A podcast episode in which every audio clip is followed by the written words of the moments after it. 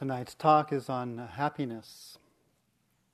There are many kinds of happiness and many avenues for pleasure.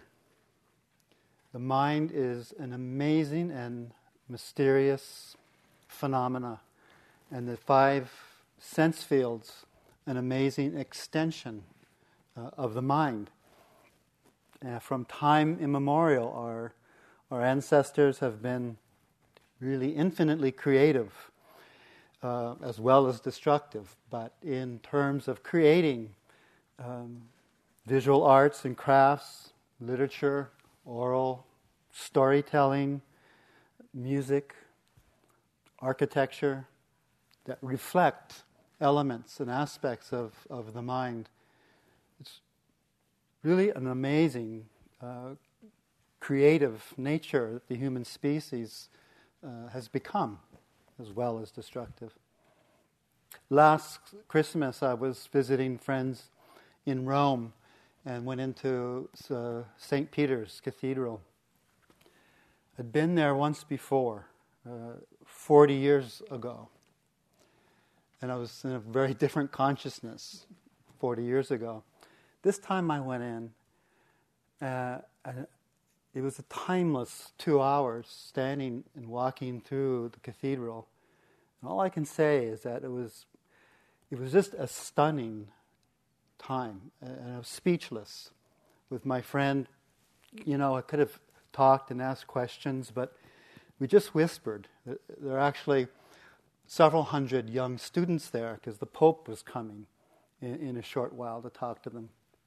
But the inspiration that went into that architectural creation, it just had a spiritual power to it that did not belong to any religion, did not belong to any sect or belief system, uh, but it's, it's the, the movement of the shape and form uh, and the, the co- power of the color of the frescoes, the marble, the form, the shape, the contours, everything about it was just was just stunning. Visual, auditory, and even the feeling that came over the body and the mind being in there. Physical pleasures, we know that through dance, martial arts, sports, you know, whatever we like to do, hiking, biking, Surfing is its own unique category, I think, from anything else. All the sense pleasures, you know, that we can know in the body taste, uh, scent, visual beauty, uh, sounds, sounds we make, natural sounds, wind, uh, nature, birds singing. When we really pay attention, you know, here we are, whatever seventh day or so into the practice, uh, the doors of perception have become quite still. We're learning to know the senses, not get lost in the objects of the senses, but to know the very nature of the senses, the sense fields. What is the field of visual uh, experience, both pleasurable and unpleasurable, auditory, sensate, and so forth? Also, many kinds of happiness from the spiritual qualities we're developing. Profound kind of happiness we can experience in, in, in generosity. You know, and the more we practice, the more we uh, just, we are generosity. There's a way of being that is just being generosity as a way of life. gives a lot of happiness and pleasure. And the service that might follow from that. Sharon spoke of, of the Brahmaviharas. To be able to express kindness and to be able to feel the, the gentle kindness from another. That's a happiness that can't be bought, it can't be bargained for.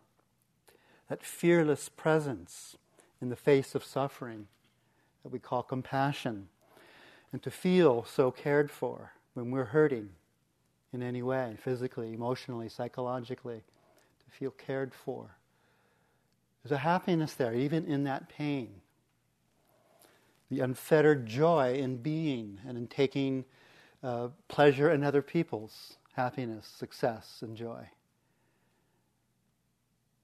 And in our own success and accomplishment, rather than feeling envy and jealousy, feeling from people that they're celebrating our happiness. A mudita, empathetic joy. And even equanimity, which is such a balanced and serene, unreactive place.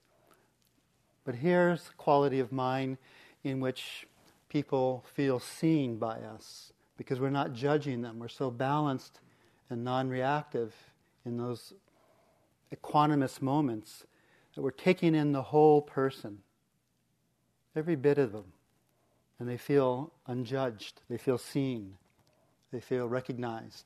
And likewise, when someone before us is being uh, uh, that power of equanimous presence, just being there, and we feel seen, accepted, that too brings a happiness. We all want to be happy. And the Buddha's, the Buddha's teaching is all about happiness, is the way to happiness. Steve's talk on the Four Noble Truths, you know, shows the, the dark and the light side, shows the truth of difficulty and stress, anguish, and the causes of it, and ignorance and, and grasping, and the light of being liberated from that and that joyous path of happiness, the Eightfold Path that leads us to that. And so, through, through this practice, we learn that there are many kinds of wanting, many kinds of desire. We learn about the kinds of desire that lead to pain, that lead to suffering, that lead to harm. The desire that Steve spoke of in the second noble truth called tanha, is an insatiable desire. It's a kind of desire that's never fulfilled, that is always wanting and never fully satisfied because it's looking for peace and looking for security where it's not. Because our vision has been distorted, we're not seeing clearly. Upadana, another word, is when the craving becomes clinging an excessive attachment. where We're really identified. It's really hard then to disidentify, to let go of that. We're pretty caught at that level of clinging, and it takes a lot of patience and space to let that one go. The word lobha, you know, means greed. The word raga means lust. But you know, some of these words apply to the most skillful and most wholesome kinds of desire. Dhammaraga, lust or passion for Dhamma, for truth. Metta, chanda, the, the desire for, for connection, for loving kindness. Wanting to be liberated, wanting to feel connected to others, wanting others to be happy, wanting to be caring to others our language is rather limited, you know, and we, you hear us talk about wanting or attachment or our desire, and perhaps group it all under the kinds of desire or attachment that are harming, that do cause identification, a solidification and sense of separation between us and all other life forms. But many kinds of wanting take us through that. Tonight I want to talk about four particular kinds of happiness known as insight happiness. The happiness that comes from our practice, comes from seeing deeply, seeing clearly into our own body and mind, into our own senses.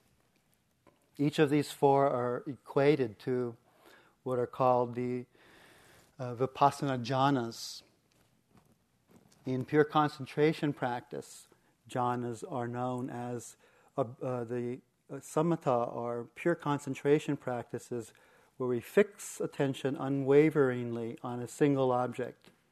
It can be a light, It can be some symbol, it can be a word or a mantra, it can be the breath without watching the changing nature of the breath.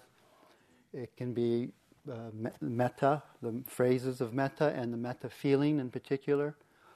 All these can bring the mind to such a level of deep concentration that it plunges into uh, to the object. So for metta, it plunges into the metta brahmavihara, the highest form of metta, where it just pulsates and radiates out in waves. That's a, a samatha absorption. And the classical jhanas. Mahasi Sayadaw, the teacher of U Pandita, uh, his meditation teacher was known as the Mingun Sayadaw.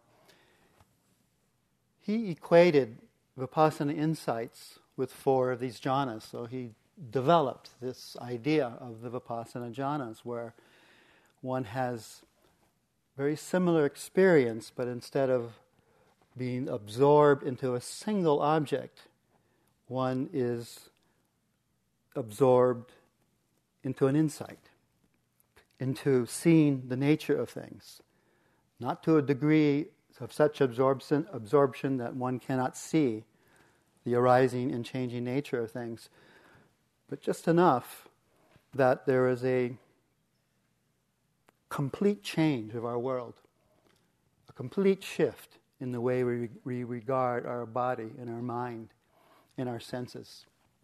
Very profound. First kind of happiness, Vipassana happiness, is called the happiness of seclusion. When we come on retreat, we enter into a realm of solitude. Uh, the first thing we notice is our um, uh, well excitement of coming into a retreat, our apprehensions, the wanting mind. Uh, we start noticing, you know, when we make little judgments about where we're sleeping or the food or the sounds around us. Uh, and, and, the initial entry into solitude, uh, you know, can be can be a little rough. But before long, we see how little it takes to be satisfied. We see how how how little needs and wants can make us feel content and happy, bring peace of mind. The happiness of seclusion begins with our awareness as it connects and sustains with experience. We go to an anchor, such as the breath or the body or the mind itself. The initial connection uh, is the entry into that moment's sensation, that moment's sound, or that mind quality of fear or joy or knowing. And then there's the immersion, the sustaining of that awareness that knows from the inside the texture, nature, quality of that experience, knows that breath, knows that physical sensation, that mental sensation.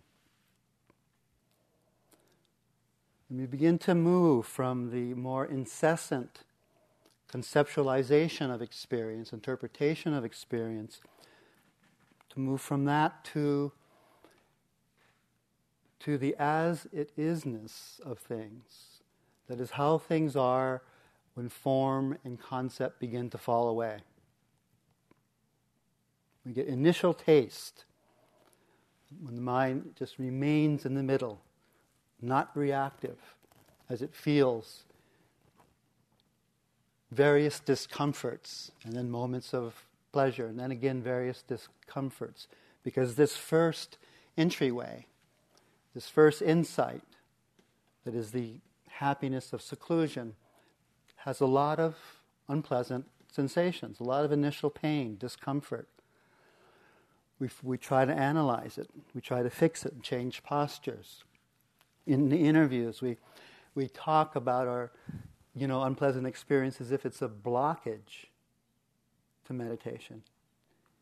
And, you know, we're here to reassure you no, this is part of it. It's exactly what we need to feel. to go through, to find these inner Dhamma pleasures, to find these places of peace and contentment within. So we start to learn the power of opening to and going through dukkha. This first noble truth that, that Steve spoke about the other night. To accept suffering is so necessary to know the mind and heart, to know life as it really is, to genuinely accept it, to go through the resistance, to go through thinking that suffering or pain is something that we shouldn't have or something wrong. We did something wrong. It's a mistake. You know, we blame ourselves. It's just the opposite. It is a truth of existence.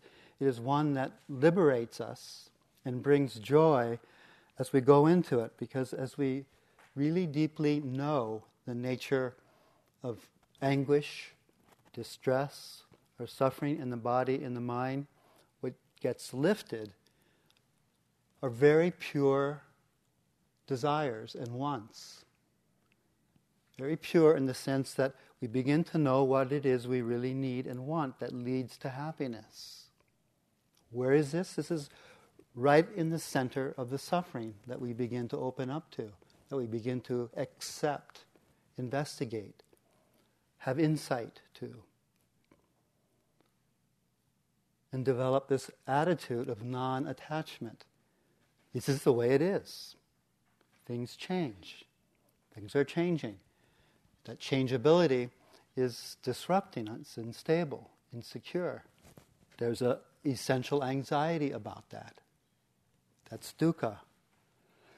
Uh, as we begin to know these wants, we begin to get glimpses in what it takes to be happy, these tremendous energies are freed up. Emotions, liberating, healthy desires are freed up, are released, no longer entangled in these folds of suffering that we've spent so much time in denial about, repressing, pushing away, avoiding. So, what surfaces with the pain that we know, just ordinary pain, dukkha dukkha, as Steve was saying, or the deeper kinds of pain, of change, or existence itself, what begins to surface enables us to turn within because it's, a, it's an inquiry of mind. It is a, a true desire to want to know the truth. So we take that energy, desire, and turn it inward and go deep into the mind, into the core of our being develop this continuous mindfulness through the uh, connecting awareness and the sustaining awareness. That sustained awareness is what, is what begins to uh, gather the mind together to help the form or, con- or the conceptual clothing to fall away so that we can be for quite long periods of time with things as they are, with the as it isness of things. While we're doing this, we're beginning to really enjoy this seclusion. What, what are we secluded from? We're secluded from all the, the influxes of distraction, the hindrances, the mind that wants something else to be happening, the mind that gets bored with what is happening, that gets elated when it's good, that gets depressed when we feel meditation's no good, that has doubts and fears. We begin to be secluded, protected in our solitude from that. Our cravings relax. You know, still there are gaps that come up and we fall into these holes out of our solitude. And we feel disconnected, or we get yogi mind, Joseph was talking about the other night, where we imagine things. You know, we imagine we're the only bad yogi at this retreat. The only one who can't is not perfectly mindful. You know, every, everyone else must be having hardly any thoughts at all. You know, and I'm full of all these crazy thoughts and imaginings. It's not true. To recognize that yogi mind as it comes. The, the very first retreat eight years ago that uh, I was teaching with the abbot of this 14th century monastery in Upper Burma. There were about 25 international students, uh, and the, the Sayadaw and myself. It was a five week retreat. We were about three weeks into it. And one evening, everything was nice and quiet. We give our talks in the afternoon, 2 o'clock and 4 o'clock in the afternoon. And then, and then I'd go for a walk walking in the village with uh, some friends and visiting the um, hospital and school there. We have a project now where we support this hospital and we've built a number of schools. Talking to village people. All of a sudden, these young novice monks came running up. You know, Stephen, Stephen, come back quickly, quickly. There's something terribly wrong with a yogi. Yelling, screaming. We can't find them. So I'm wondering what's happening. I come running back and I see the Sayadaw in his cottage, and Sayadaw says, Yes, there's someone screaming up above. And he, sent, you know, 20 or 30 of young novices, the age, age from about 7 to 17, running through the trees and brush. Couldn't find anybody. So I, I walked up there. The, the women are on the north side of the valley, and the men are in the south side of the valley. This is right on the Irrawaddy River. And just over the south side of the valley, there was an abandoned Dhamma hall. You know, like this, maybe uh, one one fifth the size. And one of our yogis had gone in there, and a lot of stuff was coming up for him, uh, and a lot of a lot of pain, a lot of childhood pain and uh, I think there was particularly stuff around his, his dad.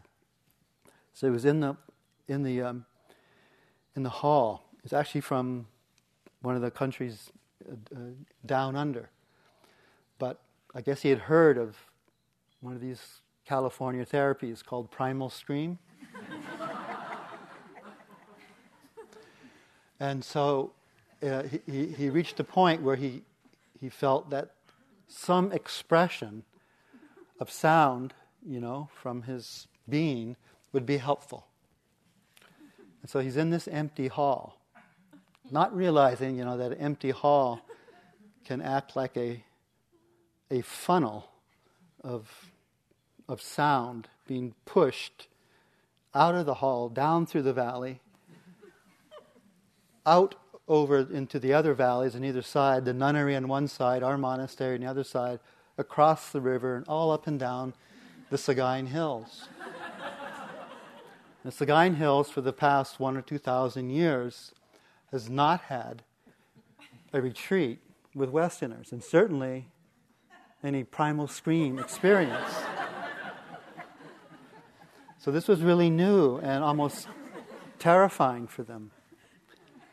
I went up there, and and uh, when and the young man saw me, he was hiding in the bushes, and said, "Stephen, Stephen, come." So I went over, and he said, "I'm so embarrassed. You know, people must have heard me, and all these little monklets were coming to look for me." And I said, "Don't worry, don't worry. I'll take care of it." You know, and just gave him some metta, and he settled down and I said, No one will ever have to even know it was you. Just go back to your hall, or go back to your sitting kuti, you know, cottage. And I went down, and Sayadaw said, Well, what happened? And I said, Well, you know, he was feeling all these uh, sensations and emotions, uh, and difficult emotions, and sadness and grief, and, and um, uh, abandonment. And, and then he felt the urge to scream, you know, and, and, then, and then he screamed. And then he said, and he's asked me, well, did he notice the urge? and I said, No, I don't think so. He says, That was it. That was all the problem. Just go tell him that, and it's okay. Now I understand. He forgot to note about the screen.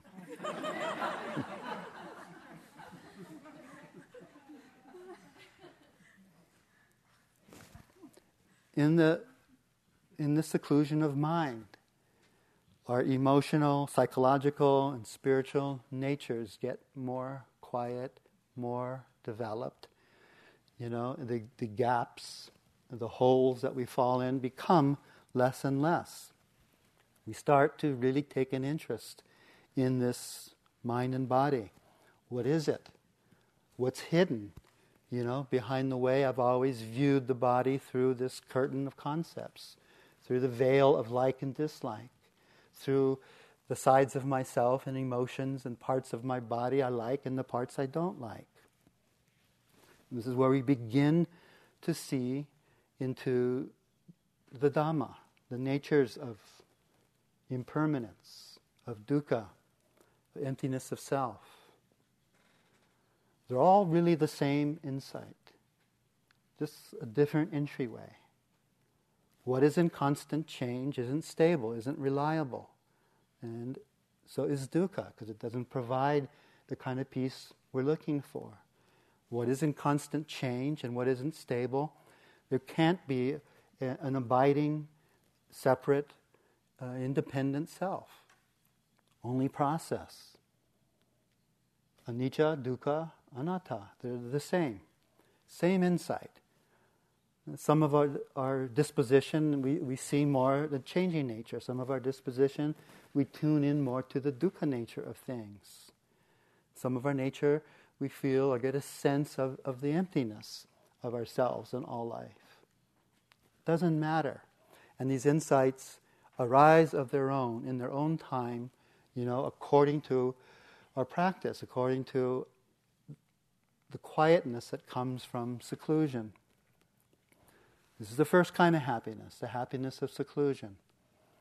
An insight that begins to occur when the concepts fall away. And when we first come to know, get little glimpses into impermanent nature, dukkha nature, anatta nature. The mind grows more concentrated. Opportunities arise again for deeper insight. The second vipassana jhana, or the second kind of happiness, is the happiness of concentration. Comes about uh, uh, as the fruit of moment to moment, gentle, persevering effort. That is the effort just to be in the present moment, just to be here and now. Remember that mindfulness only operates in the present moment. It can only attune to what's currently arising. Otherwise, it's a thought about past, about future, or a thought even about what's happening in the present moment. That's not mindfulness. Mindfulness is that pre verbal, pre symbolic, pre conceptual awareness that immediately touches and knows from within the experience its texture, its characteristic, its nature whether a sensation, a sound, a sight, uh, a mental state, or the stream of consciousness itself. There's a certain glow that we might begin to feel in the heart, in the mind. A shining like the sun that starts to peek out from clouds or the moon rising over the horizon, giving that silver color to everything. What a brightness. And we begin to feel this brightness. Feel more protected when the mind's concentrated. Longer periods of time uh, where there's more distance from the hindrances, more space around them when they arise. It is not identified with them. Therefore, the capacity to just study the nature of sense desire when it appears, ill will, when it appears, how it's affecting the mind, the moment, how it's affecting the body. shortness of breath, heat, you know, feeling of rushing upstairs, uh, the heart pounding. Now, all these strong emotions or hindrances can be seen in a uh, in a series as a compression of different aspects coming together, the mental and the physical. And even more, as they uncompress, we see that they are in motion. We see that they are process. That there's no two moments alike. A moment of anger, and then it's gone. That same moment will not re arise. It's a second moment of anger if it continues.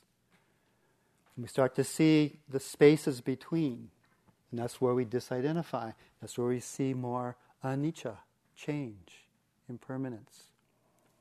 It causes more, more space to feel and disidentify with these qualities. A lot of joy in the mind as the mind becomes more spacious and bright and clear. Buddha described five kinds of joy minor, just like a kind of instant moment of pleasure, feel good, you get a shiver, you know, your hair stands on its on your neck, or wow, this feels good, but then it's gone. You wonder, huh, did I really feel that? The second kind is called momentary which is more like a lightning flash. You know you felt that one. You know, went up and down your spine. Third kind is called uplifting joy, where you really feel uh, a sense of transporting. From your practice, you can feel this. From some, from some kind of inspiration, you can feel this. A lot of people feel this from the chanting Dhammaruwan's chants, from just seeing someone practicing really mindful. You see them make a movement, a step, and you get a deep intuitive hit of their, of their awareness, of their presence, that can give you a rush of this transporting, uplifting joy. Someone's excitement. Last month uh, at IMS, uh, Michelle and I and two friends were teaching annual spring retreat in Dhamma. Ruan, Annie were there. And Dhammaruwan, for the first time, played baseball with some friends' kids. He comes from in Sri Lanka and they're into cricket. They don't know baseball, so he was excited trying this new sport. And I was sitting outside when he came back, and he was so happy. You know, he says, the First three pitches, I hit every one. I hit every ball. And, and, the, and the boy, I think his name was Adam or something, uh, he says, I'm a very good baseball player. He said, and the third one was a home run. And he gave a good demonstration of how his swing was, you know, and how far the ball went, you know, and I just felt this transporting joy, this basking in his own excitement and joy about it. The fourth kind of joy is, um, uh, is transporting joy. What I missed was telling you about the third kind of joy, which is showering joy, like standing under a shower or lying on a beach when waves, like especially warm Hawaiian water, rushes up over your body and rushes back again, the surge that you feel.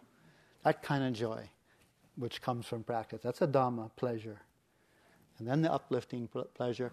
And then the fifth, most mature joy is, is an all pervading. Starts to take the thrill, you know, out and be more tendered, more smooth. This is the kind of joy that's most helpful in practice. All these aspects, all these Dhamma pleasures are, are essential parts of our practice. They lift the mind.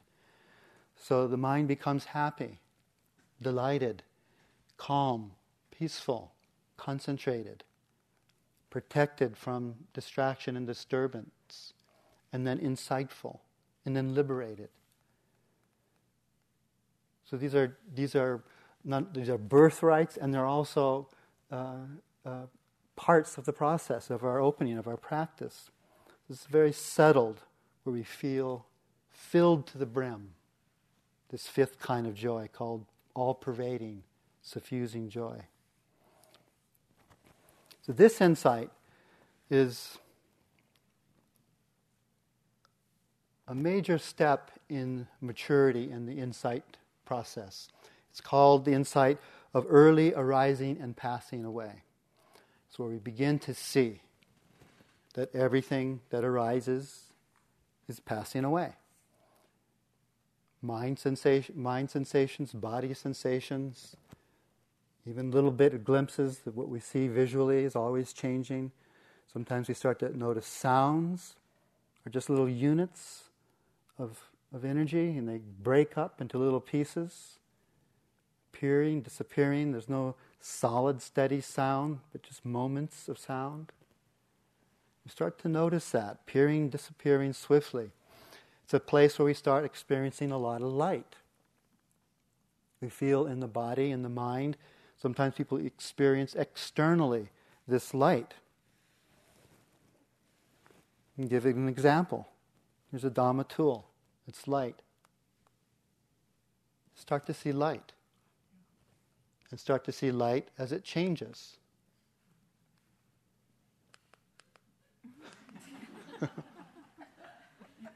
People get enamored by these lights that come up. Lights of all colors, lights of all shapes, lights where we identify lights that we get attached to because along with that becomes the mind becomes very light. And sometimes we feel one might feel that this is enlightenment even.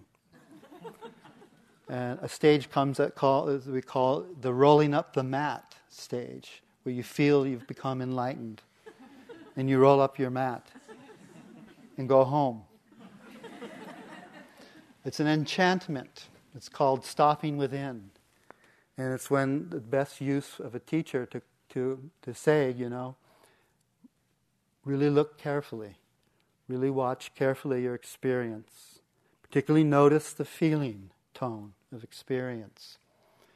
One time, several months into practice, uh, I was experiencing a lot of bliss, blissful sensations, rapture, rapture states of mind uh, and really uplifting, uh, transporting energy and joy and bliss. I report this to my teacher one day and then another day, about the third day, you know. It's kind of like, so what? You know, is this all you want to do? And, and so he gave me the instruction of just observing the second foundation of mindfulness feeling tone, watching pleasant, unpleasant, neutral. That is to make a resolve to watch that more than body sensation, more than mind or mind objects. So I did that. And the first you know, day or so, just observing really pleasant experience, pleasant sensations, sights, mental states, enjoyment, pleasure, bliss, rapture. But then by the continuity of sustained awareness, continuing to watch it, something began to shift. Began to shift when I noticed that all these pleasant, all the pleasant experience, the sensations, the mind states, everything was passing away. I was observing more the passing than the arisings. And the shift was one where I where the insight was into their dukkha nature. It wasn't that I started to feel any kind of pain or misery at all. It was that I just saw that this kind of pleasure, this kind of uh, happiness, w- was not permanent. And because it was not permanent, you know, because it's not lasting, it wasn't what I was looking for. It was not dependable. And that's why it's dukkha. My mind wasn't duked out. It was, it was just more sober, more even, more equanimous. and accepting, yes, that this is what it is. And so it just became a flow of sensations. And what disappeared was the attachment to it, the enchantment to the pleasure. The more subtle states that we experience, the more subtle the craving or attachment can arise. And the more energy we need to tune in to the subtle grasping, subtle attachment. The seeing clearly, it falls away. And, and these insights really bring a, a, a release, a liberation, a deeper joy. It's okay that that passes away. It's okay that we're not always in these blissful states. In fact, we feel more connected and more grounded than ever.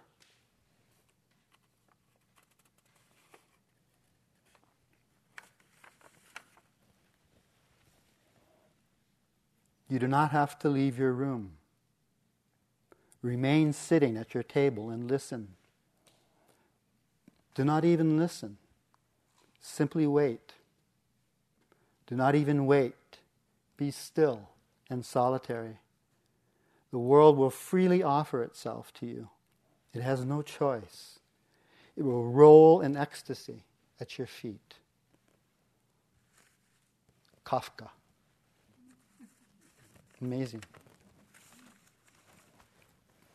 Happiness of seclusion, entering solitude, beginning to be protected from, uh, from the hindrances and distraction, form, concepts begin to fall away. Our first little glimpses into direct nature of experience, anicca nature, change, dukkha nature, instability, anatta nature, emptiness. And then the happiness of concentration. The mind drops into deeper levels where we feel particularly this joy and rapture. It's marked by the, the, the various kinds of thrill, bliss, rapture, and then an even, settling kind of joy that integrates into our mindfulness, becomes part of it. Happiness of contentment, this joy itself, just integrates with awareness, is not so prominent. And what comes forward is quality of spiritual happiness that defines this happiness of contentment. Rapture recedes, replaced by comfort, by ease. The whole body and mind feel very even. Can sit for long periods of time, even with pain, and feel un- undisturbed by that. We can go into the pain, or we can shift when we need, when we need to shift, but we just don't feel uh, the whole mind body quality of mind feels undisturbed in this place of contentment. This is a more mature insight of the previous one, rising and passing away, where the attachment, the enchantment has fallen away. And instead of the thrill of rapture, is this evenness of contentment, of spiritual happiness. Feel, at, feel really at rest. Once more, we see into the same law of Dhamma, whether it be deeper into impermanence, deeper into uh, uh, dukkha, deeper into the emptiness of self. Do these disturb? Do these insights become more disturbing? No. It may lift more uh, deeper, you know, karmic knots, tangles deeper layers of conditioning, but the insights themselves are always releasing. That is, we may go into a, a, layer of tension, deep layer of tightness in the mind, or we may feel it in the body. And there might be a lot of pain at first, but the actual insight where it opens up and we see its nature of changing, of emptiness, is itself a, a release, a tremendous release of energy, enthusiasm, joy. An insight is joyous. It's Kind of, and in this case, a very contenting kind of joy. Not excitement of not that excitement of mind, which can be a subtle agitation. Truth liberates, therefore frees energy, frees that joy of being. You know, and so we cycle. This, this isn't linear. This is never linear. Happiness of solitude, in and out of that. Happiness of concentration. We know that we have on days and off days. Happiness of contentment, where we feel completely at ease. This, you know, this is really feels connected. This is what I'm here for. This is the purpose. But we can kind of move out of that as well. In cycles, you know, dark nights of the soul. Practice is a cycle. It's like a spiraling cycle. It's just not linear. It's always changing. But at the same time, each cycle is a deeper insight. Loosen more of our, of our grasping, more clinging, more clarity comes about, even if later on that disappears and that spark of presence, that sparkling presence, is dulled. Don't worry, it'll come back. Don't tighten up around it. Don't try to get back to anything. It'll all change again. This happiness, happiness of contentment, is known as the sweet in the text as the sweetest happiness. You know, because it's it's the last insight where we experience um, pleasantness in this kind of degree. You know, earlier on was the, the initial pleasantness of, of solitude, and then in concentration, we felt that quality we call piti, bliss, joy, rapture, and in the happiness of contentment, uh, sukha is the word, opposite of dukkha, deep spiritual happiness, ease, contentment of body and mind. The sweetest of happiness. There's a lot of equanimity here, a lot of peace. The two insights here the, mature, the, the tender or early arising and passing, and this more mature uh, arising and passing. That is the happiness of concentration, happiness of, constant, of contentment. They're significant turning points in practice. It's said that when we really are grounded in these insights, there's no turning back. It's said that it's as if our arm lifts up. At some point, it's going to come down. And that coming down means at some point it's going to touch the unconditioned, the unborn. At this, pl- at this point, we go through these insights and they're f- really matured. It's like, like we can't turn back from the path. Even if we, you know, miss 10 years of practice, we'll be drawn back by something deep in our being. You know, a, a soul felt uh, connection and urge on our path, that we're guided, that the Dhamma somehow now has a hold of our hearts and will carry us through. This is a poem by Mary Oliver, uh, which one of my favorites. It signals to me these kind of tectonic plate shifts, you know. It's called The Journey.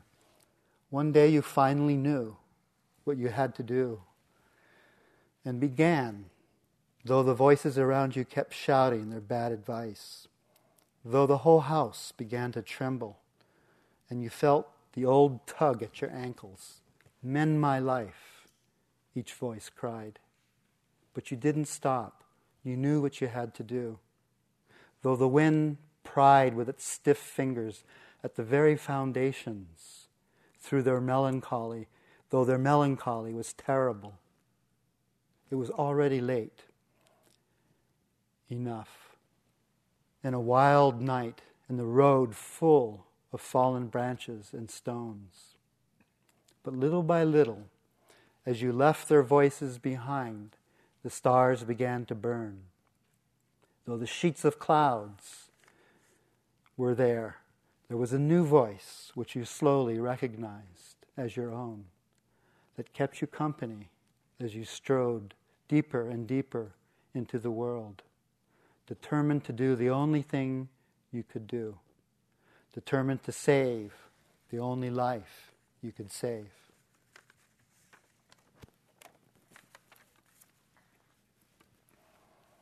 It's like those little opportunity, opportunities or windows that open up a few times in our life. We walk through it.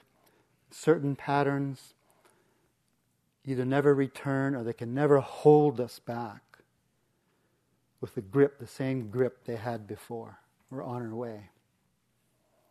The happiness of seclusion, happiness of concentration, the mind gets real still, feel all that joy, integrates into our awareness, and leads to uh, the insight of arising and passing, and then a more in, uh, mature insight into arising and passing with the happiness of contentment, the great ease, deep felt spiritual happiness. The fourth happiness it comes after a number of other ones that, that follow. Sometimes they follow very, very quickly and, and are hardly even noticed. And just to briefly mention one of them is called dissolution. Dissolution is when uh, nothing seems to be available, even to mindfulness. Often one feels that they're losing their mindfulness. Everything seems like quicksand or a waterfall. It's that place, you know, using my little Dharma lights here, where it's not only pulsating like that, it's like this. It's like just pulsations of energy. Body, mind, falling away, falling away, falling away. Everything. Sometimes visually. Every sense, every sense door, every mind moment.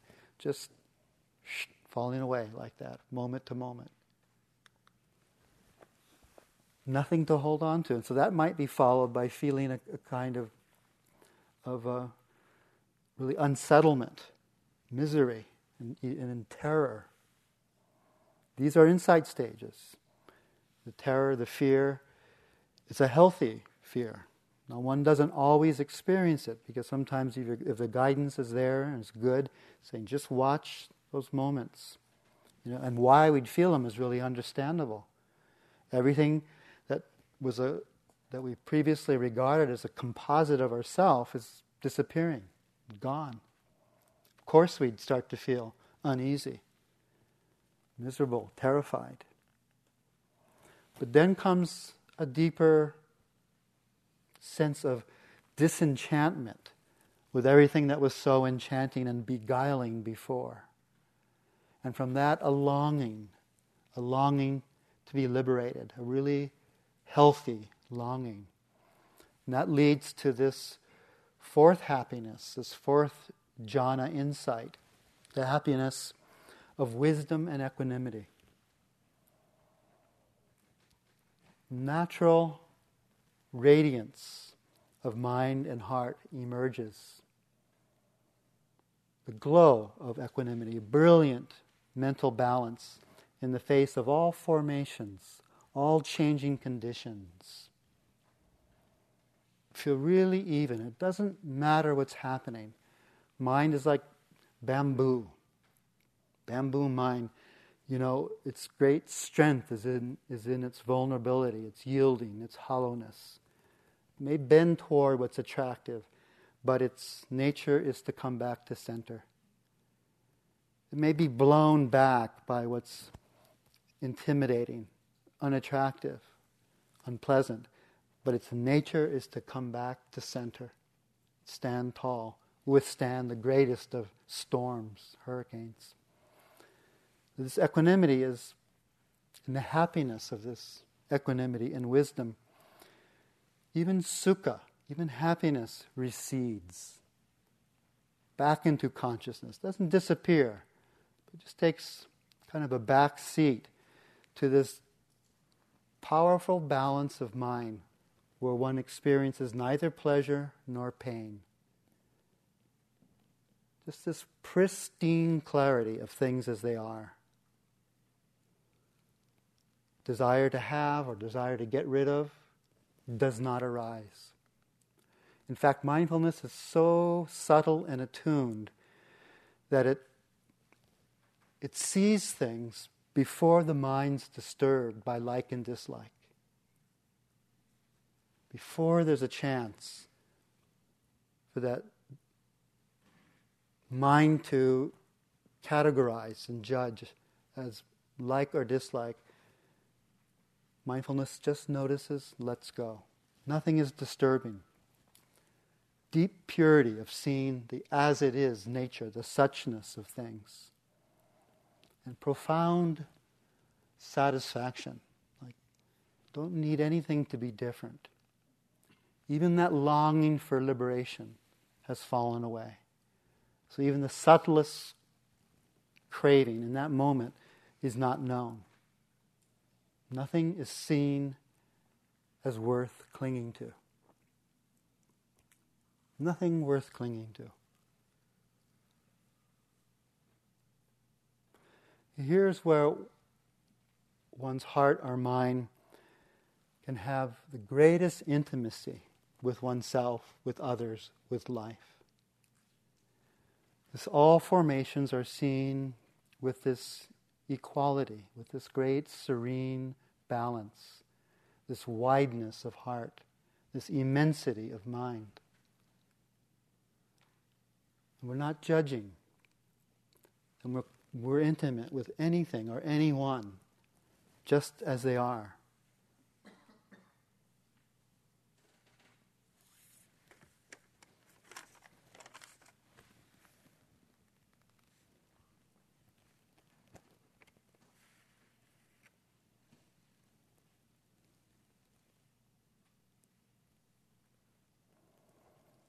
path of calm and insight these four kinds of um, vipassana happinesses solitude,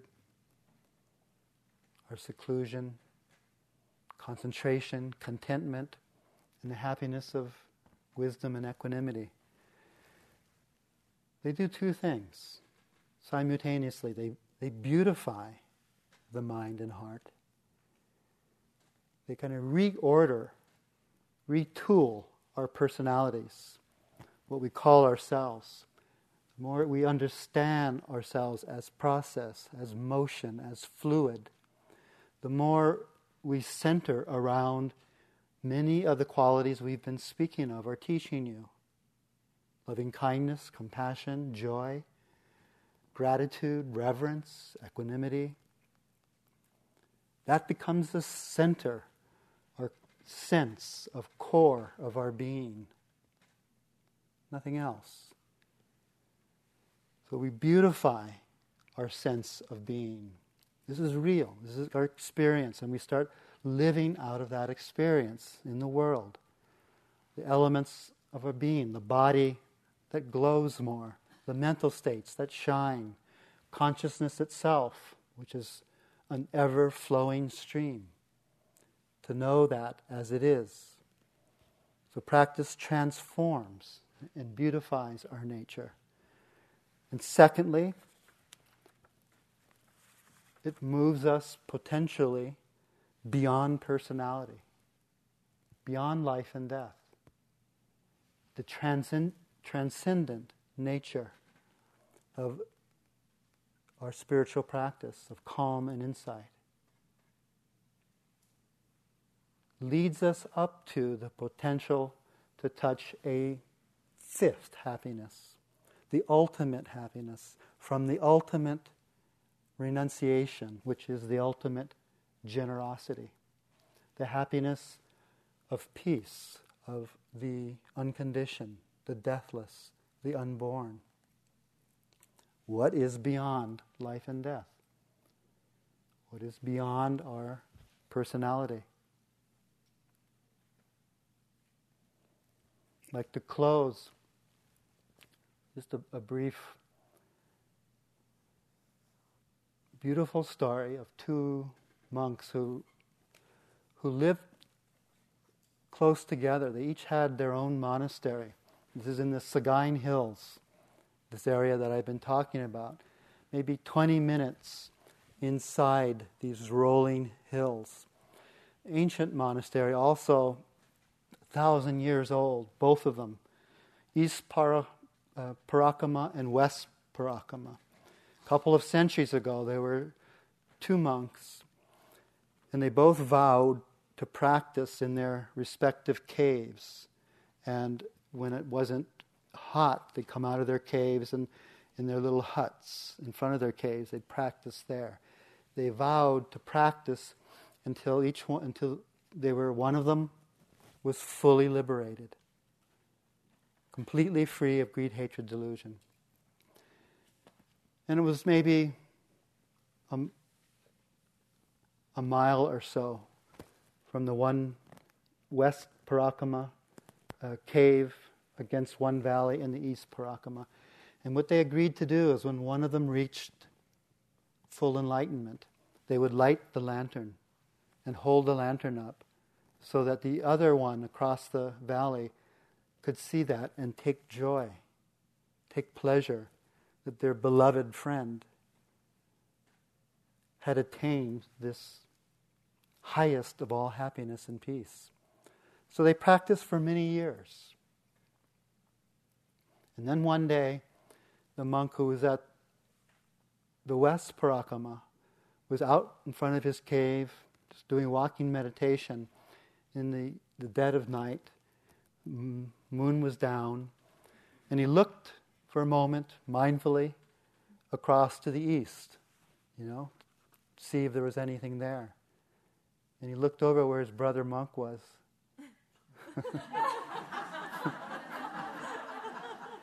and he saw the lantern. and he knew that his brother monk was enlightened. And he felt such empathetic joy in his mind. And then he noticed the empathetic joy in his mind and saw its nature of impermanence and emptiness of self. And then he himself became fully enlightened and he lit his lantern. so the two lights came across and met in the middle. We practice for ourselves, we practice for all beings. Let's sit a moment.